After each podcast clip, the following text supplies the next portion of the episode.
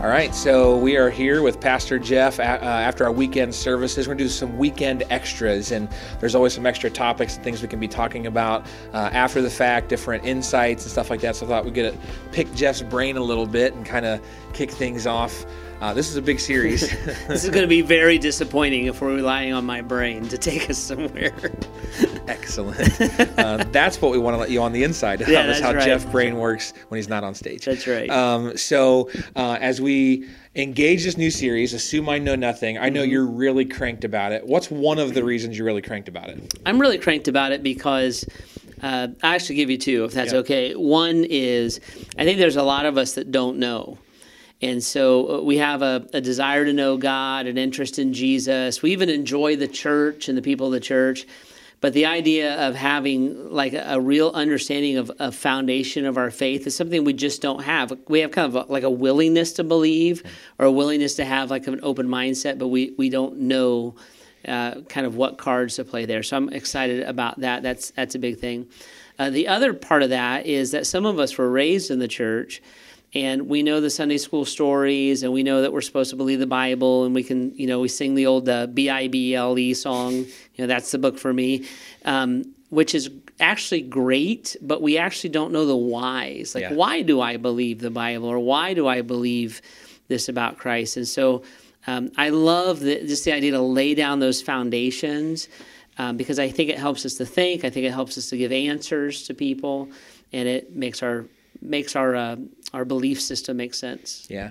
Why don't we take that piece a little bit farther? Because I think that's really important. Like understanding why we believe certain things. Like, so first of all, what would we do if we want to explore why? Like why we believe these things, and secondly, what do we start doing with that? Like, so kind of why would we explore, and then why is the exploration important? Yeah, I, I think I think the reason that you explore is because when you explore, the the you will become more and more confident in in your faith. So one of the, one of the things I I try not to do is I never apologize for God.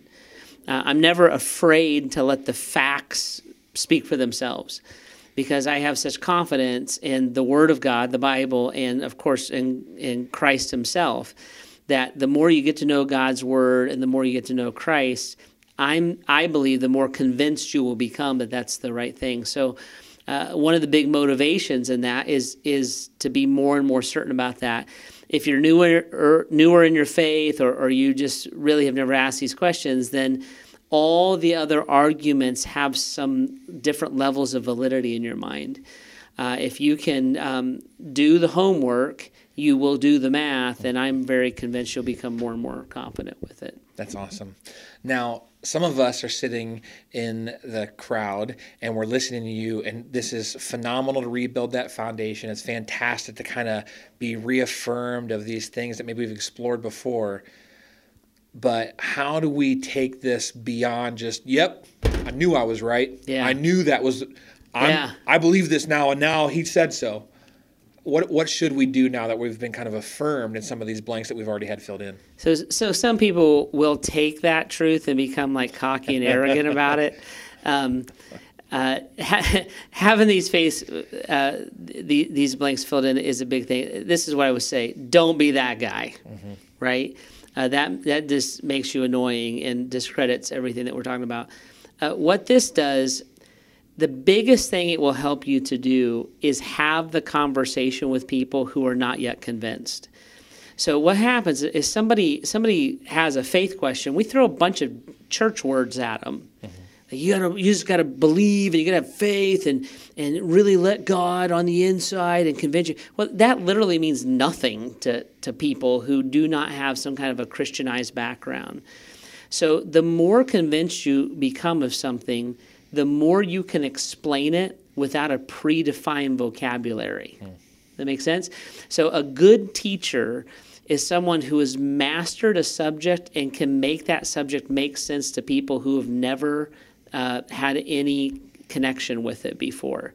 And that's the point of that. The, the point of gaining knowledge is to share that knowledge, not to prove somebody wrong. Let, let God do the convicting, let yeah. God do the hard work. That's not our job but but to give people something that makes sense in a way that, that they can understand it. I, I think we forget sometimes. I, will never forget when my uh, one of my boys was little. I was their soccer coach. I was like the dad who volunteered. they lost a lot, I bet. They lost a lot. we were very good, um, but I'll never forget. Um, one time the the kids kicked the ball out of bounds and I said, throw the, I said, grab the ball and throw it in. And they grabbed the ball and they threw it in underhand and rolled it to their player. And if you know soccer, that's illegal. And I remember thinking, oh, somebody has to teach them how to throw the ball in properly. And then I remember thinking, I guess that's me. I'm the coach, right? I have a mastery of the game of soccer.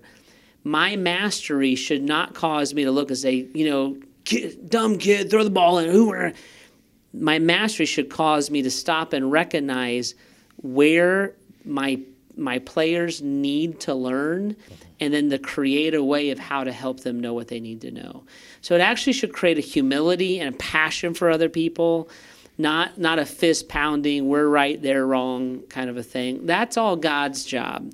Our job is to reflect the heart and the mind of God correctly. And I think that was the mindset that you even kind of started with that you're not trying to convince anybody to believe. You're not trying to convince anybody that you must grab onto what I've grabbed onto. You're you're trying to help people see the full picture, show them what God means by these overarching principles in his word so that they can make an actual decision yep. about what they what they truly want to do with God in an unmisinformed way. If my friend came to me and said, will you just hear me out? Mm. I'm more than happy to do that. And, and that's my heart with this, guys. My, my heart is that you just kind of hear me out.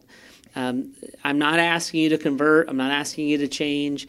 I'm asking you to have an open heart and an open mm. mind, and, and we'll put all the cards on the table, and then you play them the way that you feel like you need to play them. Uh, and I, I think that's a fun, it's respectful, it's fun, yeah. it's intriguing, and I, that's why I'm so excited about the series. That's awesome. Well, this is a thing that we want to start doing weekly. So, this is our weekend extras. We're going to talk with whoever the speaking pastor is. We want to help get some insight into some of the things they're thinking, some of the things they're praying about, maybe some extra resources that they dug into. And we'll kind of just have fun and helping you guys continue to explore these topics as well. But I do have one more question. Okay. Is the puppy for sale? I think that one's already got a home. awesome. Very cool. Well, thanks for joining in with us, and we'll see you next time.